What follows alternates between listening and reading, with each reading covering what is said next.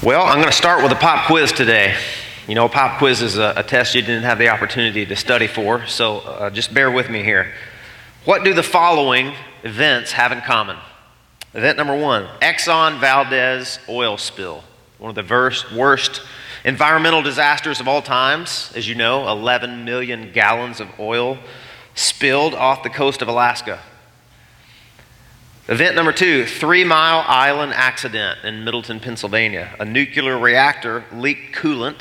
It went unnoticed for a long time, which resulted in the reactor's core melting, and it took 12 years to clean that up and cost about $1 billion. Event three, Air France Flight 447 crashed and killed all 228 passengers along with the crew. And finally, the Selby rail crash in the UK. It's the worst United Kingdom rail disaster of the 21st century. Have you guys figured it out yet? What do all of these have in common? Were they all disasters? Yes. Were they all tragedies? Yes. Were they all easily avoidable? Yes, they were. And they were all caused by somebody who fell asleep on a job. I bet you didn't know that, did you? Every one of those. Major contributing factor was somebody who fell asleep and neglected their responsibility, and lives were lost. If you fall asleep in the middle of something, even something important like a movie or a sermon,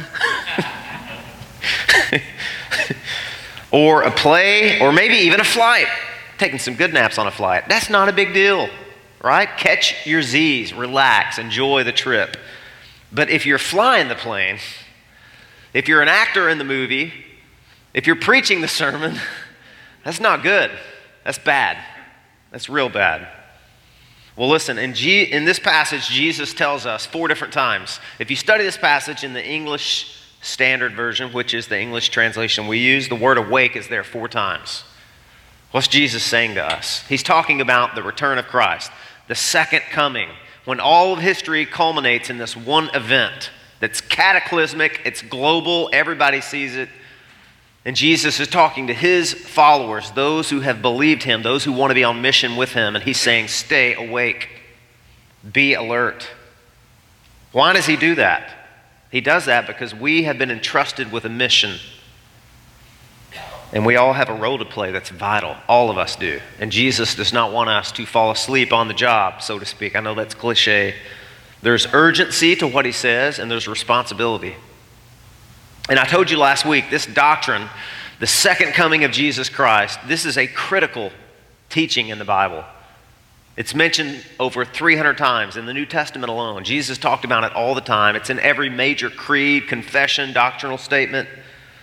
And I would go so far as to say this, and I did last week.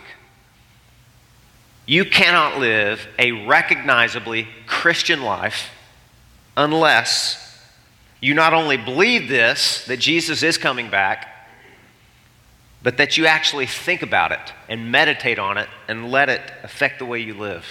Let me say that again. You cannot live a recognizably Christian life unless you not only believe this, but you meditate on it, you reflect deeply on it, and you let it shape your life and affect the way you live. And last week, we talked about two of those ways that this should shape your life. We only got to the second point.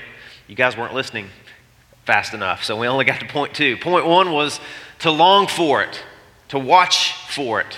And we talked about that for a little bit. What does that mean? You know, Christianity is the only religion in the world that encourages its followers without trepidation, without terror, without being intimidated and suspicious and paranoid. It's like, you should long for the king's return. The king is returning, and that's a good thing for you if you're in Christ. You should long for that. You should watch for that. You should wait for that. Can't wait for that to happen. It's all over the Bible, this joy, this expectation. That's why there's analogies used like birth pains. When there's wars and rumors of wars and persecution and volcano, and there's like disruption and unsettled things in the earth itself and the wildlife with human beings hating each other, shooting up malls, shooting up schools, shooting up churches, with there being injustice reigning everywhere. Jesus says all these things are like birth pangs, and that means we're one step closer to the baby being born, and that's a good thing. There's pain in the contractions, but when that baby comes, what joy, and all the pain, it made it worth it. He's saying, long, look for it. Look for this. I was reading in Titus chapter 2 a little bit earlier this week, and the Apostle Paul says this. This is an amazing passage, really. He says, "For the grace of God has appeared, bringing salvation for all people, training us, this grace of God, training us to renounce ungodliness and worldly passions and to live self-controlled, upright, and godly lives in the present age." And then he says this, "waiting for our blessed hope." That's what Paul calls the doctrine of the second coming.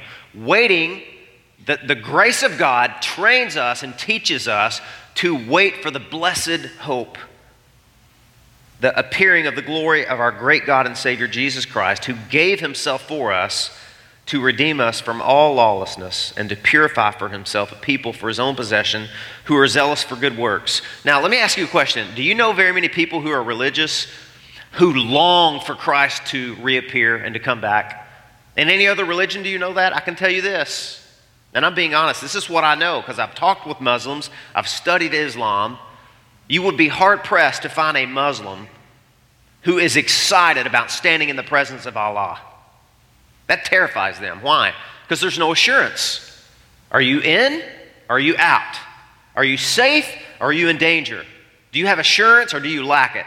That's why radical things happen where people are willing to do anything to get this gilt-edged guarantee that they're going to be on the winning side of history, like blowing themselves up, right? Dying in jihad. Christianity is the only religion that says you should long for the return of your Savior. That is a good thing. Lift your head high. Remember last week, that verse in Luke? When you see these things happening, hold your head up high because your redemption is close. That means you're about to be set free. Set free from what? From a broken body, from a broken planet, right? From a heart that condemns you, from this battle that we call sanctification. You're at war with the devil. You're at war with the world. You're at war with the flesh. Aren't you ready for the war to be over? Aren't you? Jesus and Christianity and the Bible assumes you are. That's why it's a good thing to confess, even so, come Lord Jesus. You know, that's the very last words in the New Testament. Did you know that? In the book of Revelation, it says, "He who testifies to these things says, surely I am coming soon." That's Jesus. Amen. Come Lord Jesus. Do you find it hard to confess that as a Christian? There's probably some reasons why. Maybe you haven't understood exactly what this doctrine represents, and so you're petrified. You're thinking, maybe I'm not ready. Maybe he's going to catch me off guard. Maybe Jesus is coming to judge me. Maybe he's coming like the father whose wife threatened their children. Wait till your father comes, right? I heard that growing up at times, and I needed to. But we think, is Jesus happy with us? Is he going to show up and say, I'm so disappointed in you? That's a lot of, even Christians, that's their version of the second coming. That's why they miss out. All their joy is robbed and deprived. It's deprived from them. It's not something they look forward to. But the grace of God teaches you to long for it. Why? Because we're saved by grace. We didn't do anything to earn God's favor. It's all of grace. Jesus paid it all. Jesus won the war. Jesus lived the perfect life. Jesus took your punishment, and therefore we look forward to him coming. He has a reward with him. The Bible says he's going to return. He's going to show up as a groom coming to redeem his bride, and he's going to say, well done, my good and faithful servant. Aren't you looking forward to hearing those words? I am. I'm looking forward to hearing those words, knowing that they can only be uttered because of the faithfulness of Christ, not my fickle faithfulness, because of his. So we should long for this. This doctrine represents hope. And quite frankly, if you take this doctrine away or de-emphasize it or marginalize it or mock it, you don't have any hope at all. What hope do you have that final justice is going to be served? You don't. If Jesus isn't going to come back, then justice isn't going to be served. His righteousness isn't going to be vindicated. The kingdom's not going to be established. The new heavens and the new earth aren't going to drop down from heaven. We don't have any of those things to look forward to. That's why this is so critical and it's so important. It's the end of poverty. It's the end of disease. It's the end of war. And those are good things to celebrate and look forward to. That's why we should long for this. All of us should long for this. You know, I believe this. I'm a Baptist. I grew up in a Baptist church. And we talked about, you know, these periods of history. And if you read the Bible like a story, it's creation, Fall redemption. That's the way that I always heard it preached, which is good, but incomplete. That's incomplete. You know what's missing at the end? Somebody want to say it? Talk to me. I'm a Baptist. You can talk back to me. Restoration. Restoration. Creation, that's in Genesis 1 and 2. Fall, that's in Genesis 3. It didn't take long to ruin everything God created, right? Creation, fall, redemption, that's the cross. But so often, it's a beautiful thing, living under the cross, but so often we stay right there with the death and the weakness and the humiliation of Jesus, and we forget there's a whole other chapter coming where all things are going to be restored. Jesus says, behold, I make all things new, and I am looking forward to that, because when I look around, sometimes all I see is death and disease and poverty and persecution and conflict and temptation and defeat and weakness and struggle. Some of you are like, man, there's more to Christianity than that. I know there is. I'm just saying sometimes we can just fix our minds on those things. And I'm dwelling on, you know what? Jesus is going to come back, and he's going to make everything right. All the things that are sad are going to become untrue, right? All moral accounts will be settled. I'm looking forward to that. Come, Lord Jesus. So that was point one. That's just review in case you weren't here. You can watch the message online or whatever. Point two was really fast, and it's confidence. Jesus said, and by the way, point one was from the verse, in those days after the tribulation, the sun is going to cease to give out its light. The moon is not going to be reflecting the light from the sun. Stars are going to fall from heaven. There's cosmic disturbance in the heavens. The powers are going to be shaken. And then, it says in Mark 13, the Son of Man will come in clouds with great power and glory, and every eye will see him. This is like a cosmic global event. It's not localized.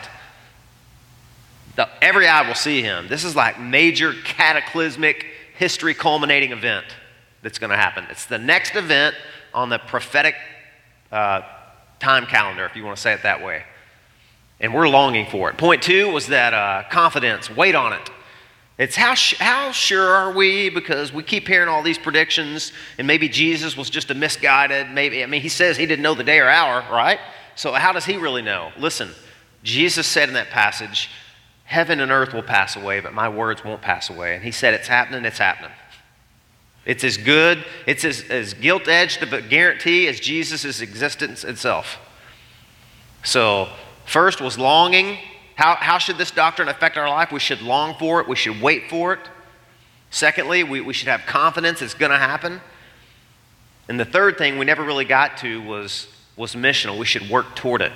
We should work toward it. That's what Jesus is really talking about in this chapter. You know, he's answering questions here. This is the longest answer to any question Jesus ever gave. His disciples ask him basically, when is this going to happen?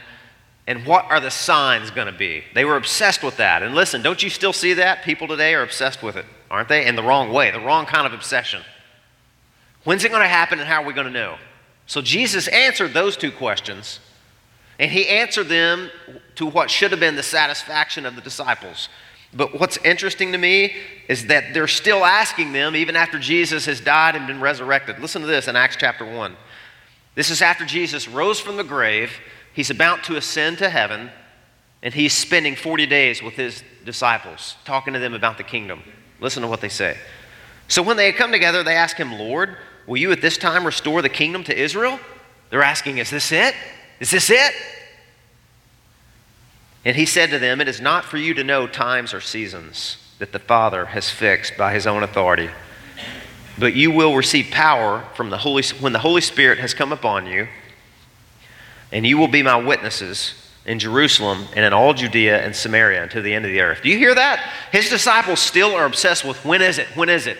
And he says, that's none of your business. I'm being nice here. Jesus says, wrong emphasis. But what's really, I think, escapes the notice of a lot of Bible teachers and Bible students is what he replaces that obsession with. He says, none of your business. That's not for you to know. But you will be my witnesses in Judea, Samaria, to the Galilee and the uttermost parts of the world. You know what he's doing? He's bringing them back to mission. There's work to be done here. When's this going to happen? soon. It's going to happen soon. You need to be ready. And what it means to stay awake, to be alert, to be prepared, to be vigilant, is to get on mission with Jesus. We have a mission to accomplish. We are not alone. The Bible says all authority has been given to you. Jesus is going to be with us to the end of the age. But we've got a mission to accomplish, and we're to be about it. And that's the last thing that Jesus says in that section that Bill read for us. Let's look at it together here. And I want to point out a few things, and then we'll close. So it's starting in verse 32. But concerning that day or that hour, no one knows. Now, man, we could just talk. That could be the sermon right there. That would settle a lot of arguments, but would probably lose publishers a lot of money writing these books, right? Nobody knows. Let's say that out loud. How many people in this room know the exact hour or day that Jesus is going to come back? Nobody knows, right? Nobody knows. Not even the angels in heaven nor the Son, but only the Father. Be on guard. Keep awake. For you do not know when the time will come. Second time he said it. You don't know. It is like, and then he gives a little story, a little parable. It is like a man going on a journey when he leaves home and puts his servants in charge, each with his work. Did you hear that? He puts people in charge of things, privilege. He gives them work to do, responsibility, purpose, mission. And he commands the doorkeeper, stay awake. Are you guys hearing the theme here? Awake. Therefore, stay awake. For you do not know. There it is again. You don't know. You do not know when the master of the house will come in the evening or at midnight or when the rooster crows or in the morning. Those are the four watches of night for Gentiles in Rome. They had four watches and they were all in the middle of the night. Lest he come suddenly and find you asleep. And what I say to you, he's talking to his disciples, I say to all, he's talking to Grace Life, stay awake. So if you could say there's two things that we can't even dispute on an intellectual level because they're so irrefutable. Two things you get from this is what? Jesus is coming back. Agreed? What's the second thing? Yeah, that's the third thing, actually. But Jesus is coming back. You don't know when. So, Bill, what's the third one? Stay awake. That's right. That's right. And that's what we're looking at here together. This entire sermon is the third point from last Sunday, which is why I wanted to carry it over. We have a mission to accomplish. Can I read this from C.S. Lewis? It's a short quote, and it was from the 1950s. Check this out. There is a real difficulty in giving this doctrine, he's talking about the second coming, the place which it ought to have in our Christian life without at the same time running a certain risk. The fear of that risk probably deters many teachers who accept the doctrine from saying very much about it. We must admit at once that this doctrine has, in the past, led Christians into very great follies. Apparently, many people find it difficult to believe in this great event without trying to guess its date, or even without accepting as a certainty the date that any quack or hysteric offers them. Man, if he could have lived to see all the quacks and hysteria that came after his death. To write a history of all these exploded predictions would need a book, and a sad, sordid, tragic, comical book it would be. Yeah, so the disciples were asking Jesus two questions. When's this going to happen, and what will be the signs? And Jesus answered both of those questions. And he answered a third question that they didn't ask, but that they should have, and that we're going to ask and answer today. And the third question is this: what do we do in the meantime? How are we prepared? That's the question that he answered. And he says, stay awake. It's interesting that Jesus is so practical here, so pastoral. He saved the best for last, didn't he? In other words, when we talk about the second coming, the one thing that Jesus wants you to take away, you know, I speak in public quite a bit, and I'm always interested in what are the people going to take away? A dumb illustration that I used that I shouldn't have, or a mistake that I made, or one little minuscule point that maybe shouldn't have been included, or is the, like this one thing. Jesus was the master communicator. And he knew the thing that he wanted his disciples to take away, he was going to save for the last, and he was going to mention it 5 times just to make sure that they got it and that we get it too. And it's this idea of being alert, staying awake. It's the most important thing. Now, maybe you're like me, and some of the teaching you've encountered, or just maybe some of the impressions, no fault of anybody else, just maybe the air you breathe, you would read this or you would think about it, and it would make you paranoid. Even as a Christian, as a young Christian, it certainly did me. I always thought Jesus is going to show up at any given moment, which is true, but I also thought no matter what I'm doing, he's going to be unhappy with me unless I'm sitting in church. Now, I believe this. I'm ashamed to tell you this.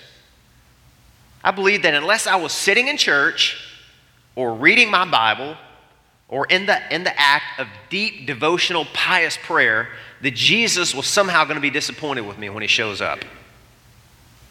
Now, let me ask you a question. Maybe don't answer it out loud. What's the likelihood that that's going to be the case for most of us? I mean, we meet once a week in here for 2 hours, sometimes more. It's my fault, okay? And it says pray without ceasing, but I mean, come on, you got to sleep 8 hours, right? You got to eat dinner. I've got 6 kids. I'm not praying all the time. I mean, a lot of the time the 6 kids cause me to pray, but yeah.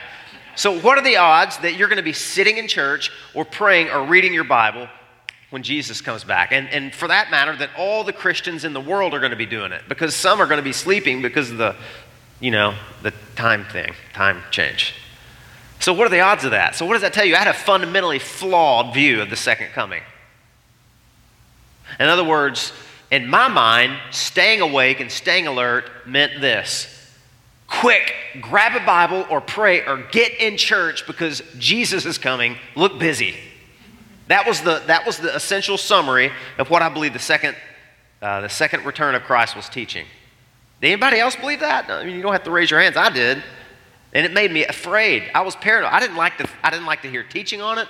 I didn't like the movies and the books that came out that talked about left behind kind of idea, which is true. If you're not in Christ, you're going to be left behind, and trust me, you do not want to be here when the judgment comes, when the bowls of wrath are poured out. You do not want to be here. Will not go well for you. But Jesus is not talking to people who are going to be left here. He's talking to people who are in Christ, and still he's saying, be alert, be awake. So we got to figure out, what does that mean? What does it mean? Does he want us to be irrationally afraid, to be paranoid? I think the real message gets lost in all that stuff sometimes. The hysteria, the Hollywoodizing this doctrine. Don't we have enough of that? What is Jesus really trying to tell us here? Well, look, a lot of other people in the New Testament wrote about this. This is what the Apostle Peter said. Just about every time this doctrine is mentioned anywhere in the New Testament, there's this call, this exhortation to righteous living. Listen to what Peter said.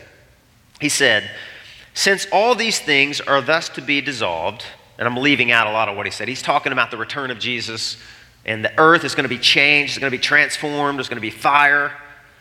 And he says, since all these things are thus to be dissolved, what sort of people ought you to be in lives of holiness and godliness, waiting for and hastening the coming of the day of God? Do you see the connection?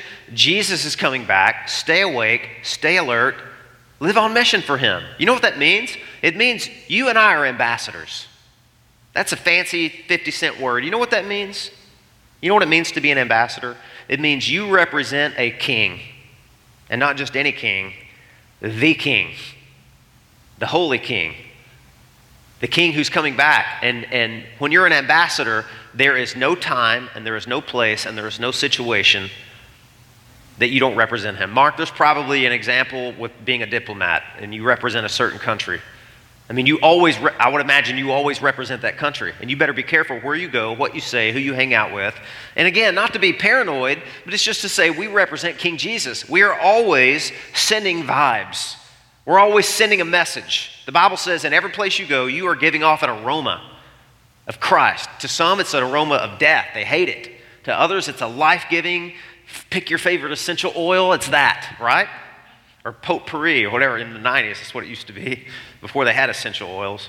But the idea is that there is no time or place or situation that you don't represent Jesus, ever. When you suffer, you're an ambassador. You don't clock out. And that's not a bummer. That's a good thing. You always get to represent Jesus. What a privilege.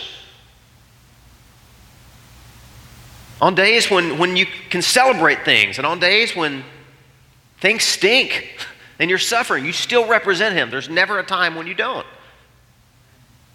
And when Jesus comes back, he's going to find a bunch of ambassadors, either showing the world what the king is really like or telling lies. That's what he's saying. One of my favorite movies is Shawshank Redemption in 1993 and 94. That movie, I just love it. It just resonated with me in so many ways as a 21-year-old kid. And there's something really interesting in that movie, if you've seen it, and you don't have to run out and see it if you haven't. But there is a warden named Sam Norton who runs Shawshank Prison. And he's a Christian. all the new fresh blood that comes into the prison, the fresh fish, he gives them this little speech. And he says, you'll get two things at this prison. He says, I believe in two things, the Holy Bible and discipline. You'll get both at this prison. And then he says something like, put your trust in the Lord, your rear end belongs to me. Welcome to Shawshank. And man, the guy he's got this 30-year Baptist pin that he wears, and he's like a hypocrite. He is a hypocrite. Okay, he abuses the prisoners. He's running a money laundering scheme through the prison, and yet he's this upstanding Christian. He's got a plaque on his desk that says Jesus is Lord, I think, and he's got something that his wife cross-stitched for him, and this is what I remember from the movie. He's got this cross-stitched wall art, and it says something like, his judgment is coming, and it's coming soon, something like that. And so the whole movie, this crooked warden, it's like hypocritical. He's beating the guards, but he's pretending to be a Christian. And at the very end of the movie, if you've seen it, one of the inmates escapes and tells on him. Tells everything that he's been doing, all the money laundering stuff, the abuse. And he's sitting at his desk one bright sunny morning, and he reads the paper, and it talks about the scandal at Shawshank Prison. And then he hears sirens coming, and he knows they're coming for him. And he looks up on the wall, and it says, his judgment is coming, and it's coming soon. And that's like almost the end of the movie. It's just really a powerful moment that I don't imagine the producer, the director, the writer of that movie is a Christian, but I think, man, what is Jesus saying here? He's saying this, that at any given moment, the king is going to return. And whatever business it is that you're engaged in, when that curtain falls, matters. Because all of us can fudge, we can compromise, we try to justify things like, well, the means justifies the ends. Well, does it? Well, what if the curtain falls right in the middle of the means? This is what one man said. The doctrine of the second coming is a powerful force for personal integrity. If you drill this deep into your heart, you'll begin to realize that you must never, ever justify bad means for some good end. Because how do you know the curtain won't come down in the middle of your means? I was on a mission trip to Romania. And man, it was just unlike any mission trip I've ever been on. The corruption was just rampant. With every authority in the country, it was like, seemed to be corruption. And a lot of the Christians had just bought into it. It's like, yeah, you know, you do what you got to do to let the authorities leave you alone, almost like bribing. And we got pulled over. We were in a car making a 2-hour drive into the mountains to preach the gospel to a gypsy village. And we got pulled over. And man, they were acting like that's a big deal. I thought, what's the deal? And she said, y'all pray for the pastor that was driving us up there, and pray for the translator, you know.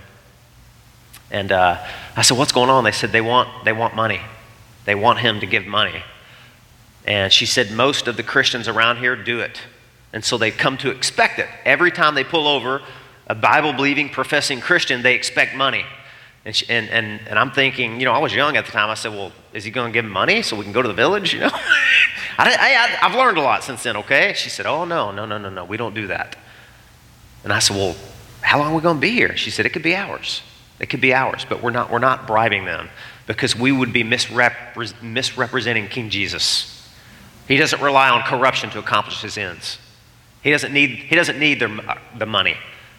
And we pray. We sat in that car, and it was 30 minutes. We prayed, and the policeman was very mad, very angry. But you know what? We drove up to the mountains, and at the end of the day, we could lay our pillows on our head and know that we maintain our personal integrity. Why? Because the king could return at any given moment, and we want to be found in him, not in the middle of some crooked justifying means to accomplish his ends. He doesn't need that, right? The doctrine of the second coming can really be a powerful force for personal integrity. It can, it should. And I think so often we forget that. Maybe it can mean when you're in an argument, be the first to repent. That can be what it means to be on mission for Jesus. Invite your neighbor over for a meal in your house, even though it will be messy and you don't know him that well. Why? Because the return of the king is 24 hours closer than it was yesterday, right? And will be 2 or 3 hours or 40 minutes, whatever, closer by the end of this message. We're running out of time. That's what he means. He's coming quickly. There's work to be done. There's a mission to accomplish. 5 different times and with 3 different words, Jesus warns the disciples to watch, be alert, be on guard, stay awake. The first one implies discernment. The second one implies wakefulness. And the third one implies vigilance. Taken all together, they mean this: pay attention and stay on mission. Don't get sidetracked. That's what he's talking about here. C.S. Lewis wrote, I love Lewis, no, I quote him a lot. He wrote an article called The World's Last Night. And he talked about how people get crazy excited and really miss the thrust of what Jesus is saying. And passages like this, here's what he said. We cannot always be excited. I love how Lewis gets to the point, right? We cannot always be excited. And he's talking about the second coming. We can perhaps train ourselves to ask more and more often how the thing which we are saying or doing or failing to do at each moment will look when the irresistible light streams in upon it. I like that. Don't you like that? In this little story Jesus tells, he gives the illustration of a doorkeeper. Master of a house is going away. He gives his servants responsibilities, and there's one guy who's the doorkeeper. He's got one job. He's got one job. Don't fall asleep. Stay awake and be alert and watch. Watch for invasion. Watch for things that need attention in the home. Watch for the master of the house who's going to come back. You got one job to do. I love the way that Eugene Peterson in the Message version says it. He says, so keep a sharp lookout, for you don't know the timetable. I say it to you and I'm saying it to all. Stay at your post. Keep watch. What does that mean? It means to be salt and light. I think Jesus means us to ask ourselves this question. What things are we engaged in that are just not going to matter when he returns? And again, I'm not talking about being in church, reading your Bible, and praying. Those are important things. But beyond that, the day-to-day stuff. What is it that, as Lewis said, we're doing that we shouldn't be, or the things we're not doing that we need to be doing that are more important to the mission? What are those things? I think this is what Jesus is meaning for us to ask ourselves. Are we being alert to those things? When I read the Bible, I was telling this to, I don't remember which one of you I was talking to about this. It may have been Melissa. But if you read the life of Jesus, you get the sense of this urgency, don't you? There's this urgency to everything he's doing, but Jesus was never rushed. It's that paradox of the Christian life. I mean, he would go out by himself alone to pray and rest. And his disciples would say, what are you doing? Where have you? Everyone's looking for you. And he's like, I know, I'm on mission here. It's okay. I want that. So he was never rushed. He was the master of the moment. I mean, he waited until he was 30 years old to start his ministry, and it lasted 3 years. And he accomplished more in 3.5 years than I will my entire life. I mean, just as a human being, divinity aside, he accomplished more. He was laser focused. There was an urgency. He even said things like this, the day is at hand, but the night is coming when no one can work. We must work the works of the Father while we have the daytime to do it. And you see that echoed by the other writers of the New Testament, like the Apostle Paul. He said, redeem the time, for the days are evil. Understand what the will of the Lord is. The days are evil. Our time is short. We need to redeem it. We need to be awake. We need to be alert. The Bible's always calling us to this. Listen to 1 Thessalonians chapter 5. Paul said, but you are not in darkness, brothers, because whenever the second coming doctrine is talked about, there's always two applications. If you're not in Christ, that day will be a terrible day for you, and it will be like a thief in the night. Have you heard that? You know, the whole analogy of a thief in the night, that's not for believers. That's for unbelievers. You're going to be caught unaware, like a thief has broken into your house in the middle of the night and is going to do great harm to you. But Paul says, but you are not in darkness, brothers, for that day to surprise you like a thief. For you are all children of light, children of the day. We are not of the night or of the darkness. So then, let us not sleep as others do, but let us keep awake and be sober. So listen, Paul is not saying don't ever go to sleep for 8 hours and refreshing your body. He's not saying that. He's saying let there be this watchfulness. You're always on mission. You're always an ambassador. Are we looking for ways to fulfill the mission? I love the way that, I think it's in Colossians, the Apostle Paul says this, walk in wisdom toward outsiders, making the best use of the time. He says, make the best use of your time and walk wisely with outsiders. What's that mean? There are a lot of unbelievers who need us. I want to say it in a way that's memorable because I know so many people get legalistic and say, oh, you mean I could, if I don't do this, like I may lose my salvation? Listen, Jesus is not wanting the takeaway to be, if you're not caught living on mission for him, your salvation is at stake. He's not saying that. He's saying your neighbors and the outsider's salvation may be at stake if you're not on mission for him. Does that make sense? In other words, if I'm not being an ambassador who's faithful to Christ, is my salvation at stake? Not if I've believed the gospel, and that's another sermon to talk about fruitfulness. But listen, if you're not living on mission for Jesus, how in the world is the world going to hear the gospel? Their salvation's at stake. How shall they hear unless a preacher is sent, unless ambassadors go out, unless we're living on mission? That's what this is talking about. To be salt and to be light, to not grow weary while doing good, to never clock out. Let me quote Lewis one more time. He said something in that article that he wrote on the final night that was so good. Happy are those whom the end finds laboring in their vocations. Your job, whether you're a teacher or a plumber or a doctor or a lawyer or a preacher or a pilot or whatever. Happy are those whom the end finds laboring in their vocations, whether they were merely going out to feed the pigs or laying good plans to deliver humanity 100 years hence from some great evil. The curtain has indeed now fallen. Those pigs will never, in fact, be fed. The great campaign against governmental tyranny will never, in fact, proceed to victory. No matter. You were at your post when the inspection came. Whew, I like that. What are you engaged in right now? That if the curtain came down, it wouldn't matter because you were at your post. You were at your post. You didn't fall asleep. You were alert. You were accurately and faithfully representing King Jesus. You were being an ambassador. You were being salt and light when he returns. That's what this is talking about. Don't get sleepy. Don't drift. It's easy to fall asleep at the wheel. How many of you have ever gotten sleepy while driving? That is so easy to do, isn't it? And it's just as easy, more easy, spiritually speaking, to drift off mission.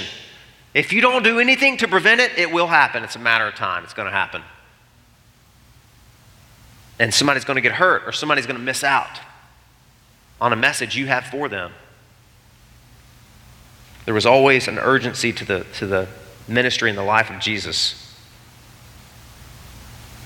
Well, I'll close with something that really impacted me. In 1833, one of the most spectacular meteor showers in the history of the world. Unfortunately, they didn't have any cameras or videos to record it. They just had personal witnesses that saw it. Happened in the middle of the night. And it was called The Night the Stars Fell. And they said that as many as 70,000 meteors fell every hour. And it happened all night long. And the people that saw that in the South, and I read a lot of accounts. I spent way more time on this than I should have, but I was so intrigued by it. The people in the South that witnessed this, what do you think they thought was going down when that happened? They thought it was the end. And I read two different accounts of two different groups of people who had completely different reactions, okay? One was a group of slave owners, which was very common in 1833 and was just as evil then as it would be now. But that was a part of the culture. And there was a group of slave owners that apparently had been very cruel to their slaves, had beat their slaves, and had separated them and sold off their family members and had never told any of them where they were. Can't imagine the distress and the torment of that. And when all of these stars started falling, all of these slave owners were awakened, and they all ran outside. And you know what they did? They went to the slave quarters, and they woke up the slaves, and they started scribbling on pieces of paper where they could find their family members, and they started apologizing and asking their forgiveness. I thought that was really interesting to read that. Here's another scenario. In a Christian home, a little boy woke up. For whatever reason, he saw the light display out his window, and he thought, the world's ending. This is it. And he ran into his mother's bedroom, and he woke her up, and he said, "Mommy, Mommy, come outside and see, the world is ending. Jesus is coming back." She said, "Hallelujah, I'm ready." You see the two different reactions? Which one of those was alert and awake? Guys, listen, when the sky falls, when the sun ceases to give off its light, there ain't no time to be repenting and apologizing and asking for forgiveness. It's done. It's over. You were asleep already. It's done. It's over. That's what Jesus is talking about. The second one, the woman who was actually asleep physically, when she thought Jesus was coming back, she woke up, and what does she say? "Hallelujah, I'm ready. It's time. Come, Lord Jesus." Man, I love that. I just love the picture. That's where I want to be. I want to be, "Come, Lord Jesus." Am I flawed? Do I have shortcomings and failures and weaknesses? And have I stumbled? Yes, but have I clumsily sought to serve you and be an ambassador? And am I hoping in the imputed righteousness of Jesus accomplished by Christ alone on my behalf? Yes, I am. He was my substitute. That's what we're looking for. That is staying alert and staying awake, and I think that's what Jesus is after in this passage. And you know, the only reason we can long for his coming, the only reason we can be confident that it's going to happen, and the only reason that we can have the energy and the strength we need to be on mission and to work towards it is because another event happened, and the Bible tells us that there was darkness over the whole land, and that there was an earthquake, and that there was shaking, and that there was physical disturbances. You remember this? When Jesus was hanging on the cross, the Bible says it happened at high noon in the Middle East. It would have been the brightest time of the day, and yet it said darkness fell over the whole land, and a mighty earthquake happened. It even says that tombs in the city arose up out of the ground, and dead people came to life and were walking around. It's astonishing to read that and consider that. Why? Because Jesus Christ was paying the penalty for your sins and for my sins. The wrath of God was being poured out on him. That's what we all deserve. We all deserve that. We all deserve what the Bible says will happen in Revelation 5 and 6 when it says Jesus is riding a white stallion and there's a sword coming out of his mouth and he's wearing robes that are stained with blood. And it says that the kings and the rulers and even the slaves of the earth will crawl into the caves and the mountains and call out for them to fall on them and hide them from the wrath of the Lamb. We all deserve that.